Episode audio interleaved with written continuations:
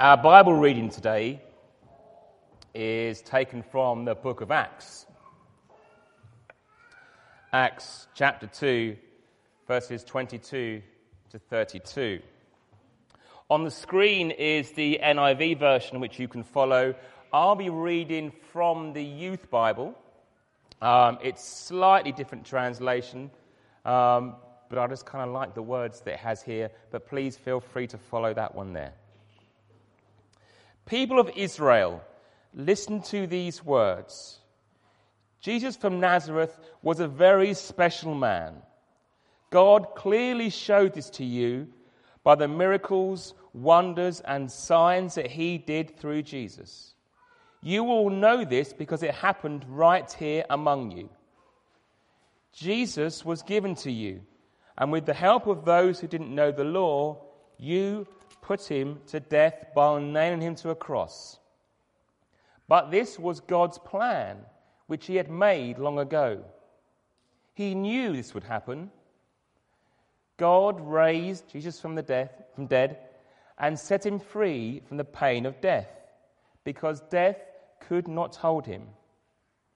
For David said this about him I keep the Lord before me always because he is close by my side, I will not be hurt. So I rejoice and I am glad. Even my body has hope. Because you will not leave me in the grave, you will not let your Holy One rot. You will teach me how to live a holy life, being with you, filled with joy. Brothers and sisters, I can tell you truly that David, our ancestor, died and was buried. His grave is still here with us today. He was a prophet and knew God had promised him that he would make a person from David's family a king just as he was. Knowing this before it happened, David talked about the Christ, about Christ rising from the dead. He said, He was not left in the grave, his body did not rot. So Jesus is the one whom God raised from the dead. And we are all witnesses to that fact. So, Jesus matters because he conquered death. Jesus' resurrection means that death is defeated once and for all. Simple as that. Or is it? What more do we need to know? Well, let me explain a little bit about how we're going to tackle this this morning. We're going to look at different pieces of evidence for the resurrection. And using this passage or this book that we've been using this summer, we can identify four of those. The first one being the empty grave of Jesus. The second one, the appearance of Jesus. It doesn't mean what he looked like, it means how he appears to his disciples after the resurrection. The third being the rise of the fledgling Christian church. And the fourth being how actually the resurrection changes Jesus' life. The fourth piece of evidence will lead us nicely onto what Howard's going to say this evening. The table is set for communion. And I plan to do communion, we plan to do communion, which Howard will kindly lead for us, at the end of when I've given my third piece of evidence about the rise of the Christian church. So we'll share communion then, and that's a chance for you to respond and commit to your faith. And then I'll come back again and give my fourth piece of evidence. As Peter proclaimed on the day of Pentecost, God raised Jesus from the dead, freeing him from the agony of death, because it was impossible to keep hold of him. That is stated in Acts 2 24. It was impossible for death to hold on to Jesus. Death lost its grip. But the resurrection means that Jesus not only defeated death for himself, but he defeated death for us as well. He died and rose as a new representative for humanity, as the second Adam. In 1 Corinthians 15, it states this For as by a man came death, by a man has also come resurrection from the dead. For as in Adam all die, so also in Christ all shall made be alive. I'll say that again. So all in Christ shall all be made alive. His resurrection guarantees ours. That's quite a, a bold statement to make, but it needs to be thought through. His resurrection guarantees ours. If you believe in Christ, you will live again. The empty tomb assures us that sickness and suffering, death and disease will not have the final word. How can you prove it? That's a question that is often asked of myself as a teacher in school. Go on then, prove it really happened. Prove the existence of Jesus. Prove the resurrection took place. Which is why I was quite pleased when I was given this part to talk on. Here, I'm going to try and discuss these different pieces of evidence. But before we do, let us make it very clear that Jesus was dead. He was certified dead by the centurion in charge.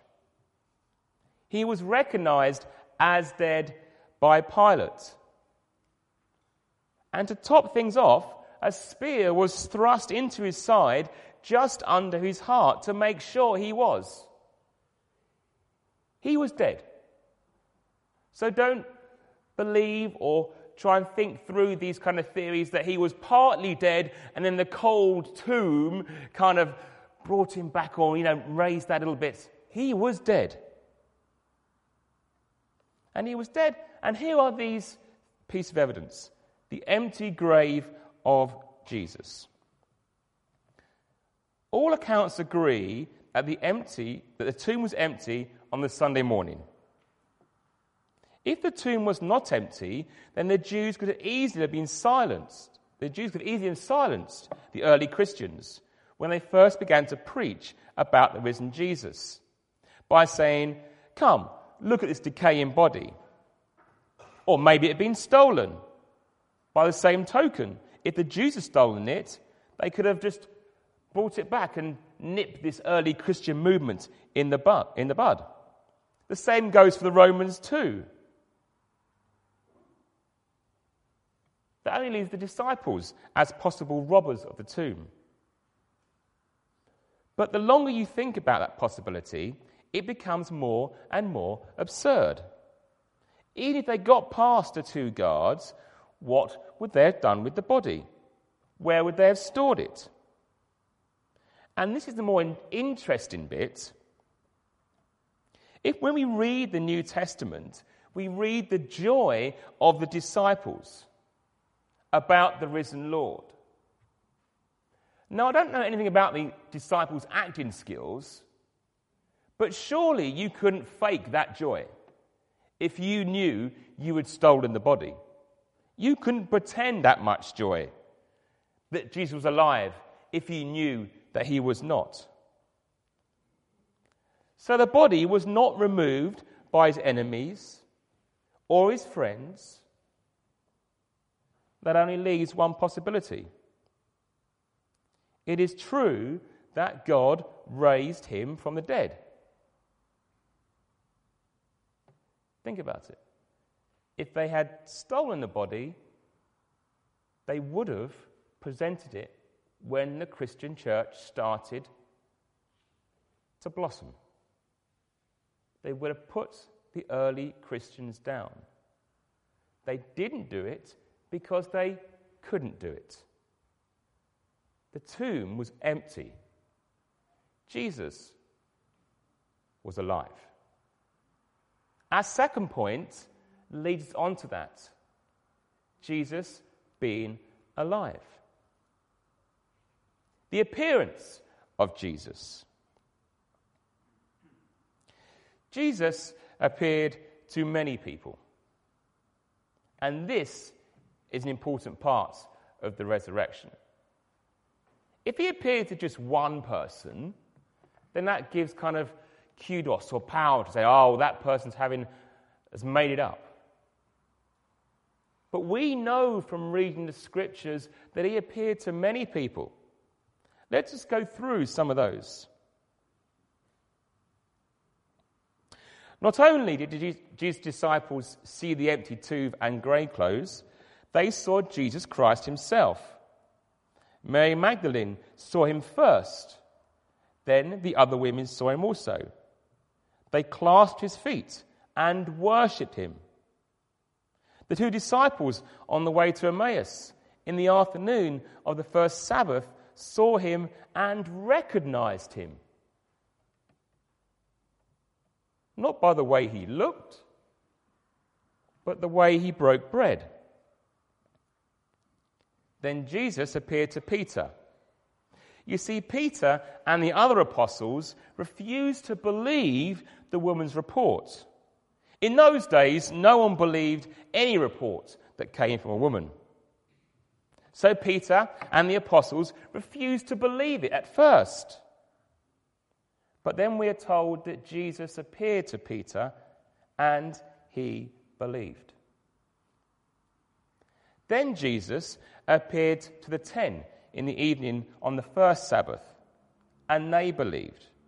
On the next Sabbath, Jesus appeared before the eleven. Later again, he appeared to James, who, although was extremely close to Jesus, was still an unbeliever. And after his resurrection, Jesus revealed himself to Saul of Tarsus, the enemy of the gospel. We'll come back to him in our final point. But both James and Saul became believers. In fact, one could argue two of the greater disciples. Then Jesus revealed himself to 500 people at one time, most of whom were still alive to vouch for that fact when Paul wrote about it in his letter to the Corinthians. Jesus didn't leave us an unexplained empty tomb. For 40 days, he appeared to people on a variety of occasions, in a variety of locations, so disproving that it was just hallucinations. As I said, if it had been one person, hmm, not sure I'm going to go with that. But the fact that Jesus picked, chose different points, different times to show himself in different ways to different people is evidence that Jesus rose again. Our third piece of evidence before we come and share communion is the rise of the Christian church. And actually, when reading about this, I found this quite fascinating. It began at Easter when the followers of Jesus were dispirited and scattered. You know the situation, you know the story. They'd put their hope in the leader, in Jesus. They'd hoped for great things that would come from him. They felt, to some degree, let down. He had met a disgraceful and painful end. So, what could turn this dispirited and scattered group of people who were hiding and scared into a force that could rock the Roman Empire? Our reading today, Acts 2, highlighted the answer in verse 32. So Jesus is the one whom God raised from the dead, and we are all witnesses. It was Jesus that brought those groups together to enable them to go forth and develop the Christian faith. This was an interesting point that I thought might be quite nice to share. We discover in the history of the church that the day of worship was changed because of the resurrection of Christ. I teach my children at school the Jewish day of work, Sabbath is the Saturday, from Friday sunset to Saturday sunset. So, how comes then, sir, that Christians go to church on a Sunday and Jesus was a Jew? Yeah, okay. Uh, because is an answer that I usually give. It just is. But the more you think about it, this passage highlights, and this story and this book picks up this. Jewish people are traditionalists, and the disciples always worshipped, worshipped on Saturday, as they had done for generations previously. The Bible tells us that Jesus himself worshipped on a Saturday, as was the Jewish custom. But all of a sudden, these people who were steeped in Jewish history and tradition began to worship on the first day of the week. Why? If we had one here today, we could ask them, and they would probably say it was the fact that Jesus rose from the dead on the first day of the week. That is my holy day, the day that Jesus rose from the dead. Jesus rose from the dead on the first day of the week. There is, for me, no other reason but the resurrection of Christ to explain why the day of worship was changed from the day of Saturday to Sunday. It's a piece of evidence that backs up that Jesus rose from the dead. We also find evidence of the resurrection in the sacraments of the church, the things we do, possibly, I dare to say it, without even thinking about sometimes. For instance, baptism. Baptism speaks about the resurrection of Christ, declaring that we have died with him and are buried with him and are raised with him out of the water.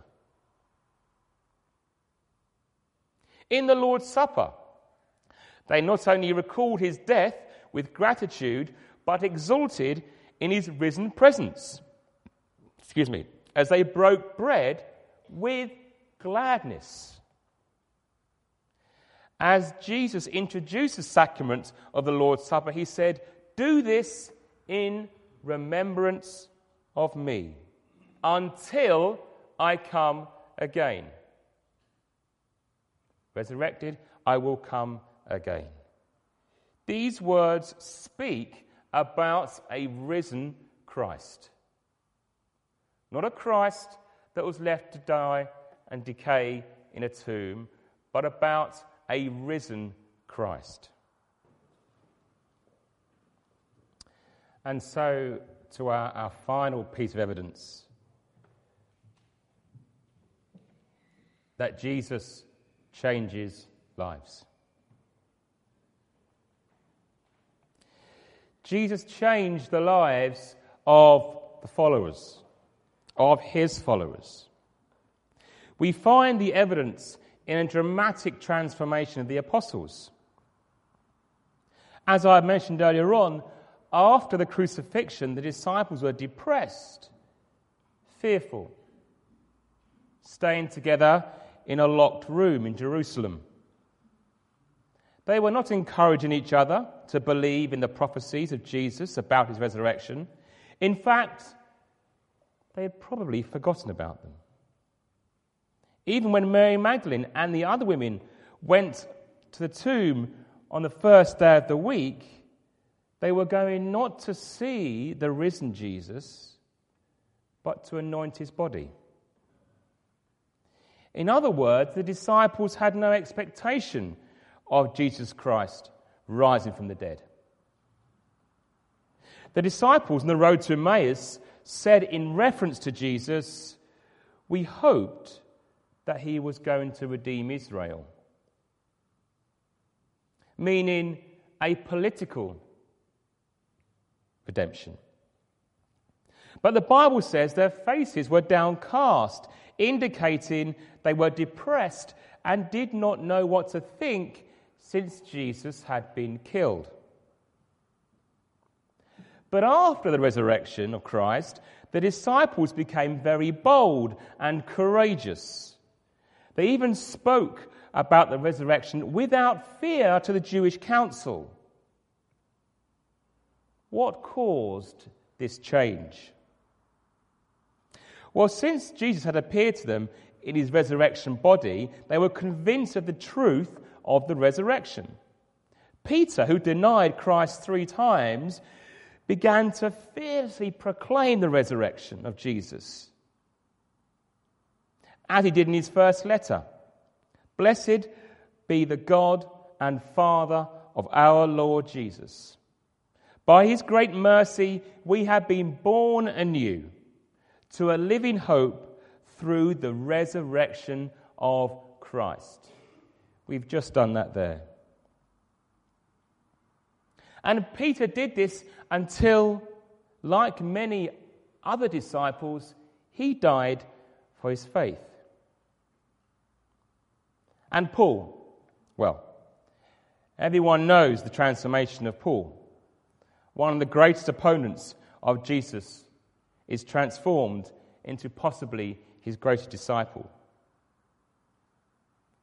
Surely, this transformation of these timid, fearful disciples and opponents of Jesus into bold proclaimers of the gospel, no matter what the cost, vindicates the truth of the resurrection of Christ. Surely you couldn't proclaim if you didn't believe in the resurrection, and it didn't, and the fact that it happened. With that in mind, I'm going to adapt the ABC that we use with the children for the end of our service. I'm going to use the same PowerPoint as a kind of memory jog, but I'm going to read out three statements. And here's my second challenge to you. I challenged you, or we challenged you, to take communion to reaffirm the risen God. I'm now going to challenge you with three statements. If you agree with these statements, which I hope and I trust you will do, in your hearts, just say, I do.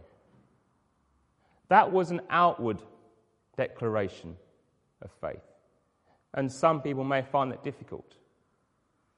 This, a declaration of faith, comes from in here. Here are three statements using the ABC method that we had earlier on.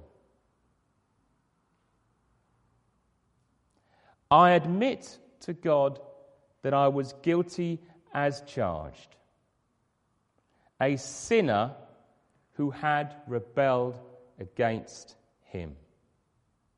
I'll say each statement twice. I admit to God that I was guilty as charged, a sinner who had rebelled against him. I believe in what Jesus did for me on the cross. And I place my trust in Him as my Savior.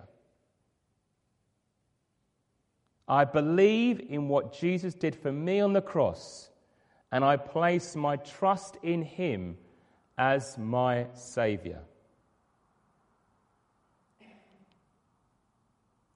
I confess that Jesus is now the Lord of my life,